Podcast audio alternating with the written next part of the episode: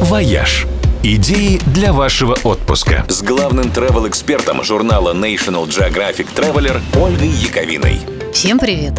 Мировая паника по поводу коронавируса набирает обороты, и уже многие страны, и Россия в том числе, отменили все рейсы в Китай и закрыли въезд китайским туристам. А самые нервные путешественники уже начали отменять поездки не только в Азию, но и поездки вообще от греха подальше. Но врачи при всей их мнительности и склонности к перестраховкам считают, что такие крайности, в общем, излишни. Запираться в четырех стенах совершенно ни к чему.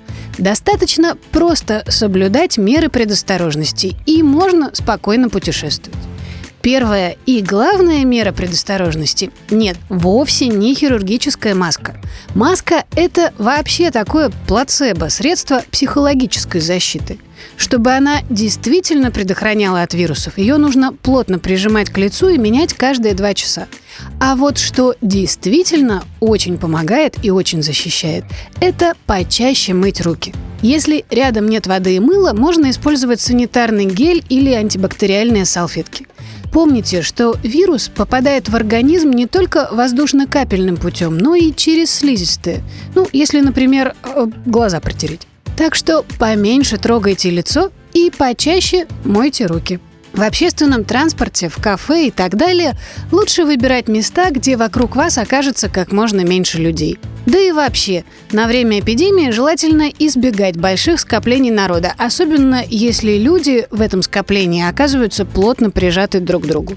Ну и еще врачи советуют побольше пить. В первую очередь воды, ну а во вторую, что вы там обычно пьете для профилактики простуды. В целом, меры предосторожности стоит соблюдать примерно такие же, какие во время какой-нибудь сезонной эпидемии гриппа.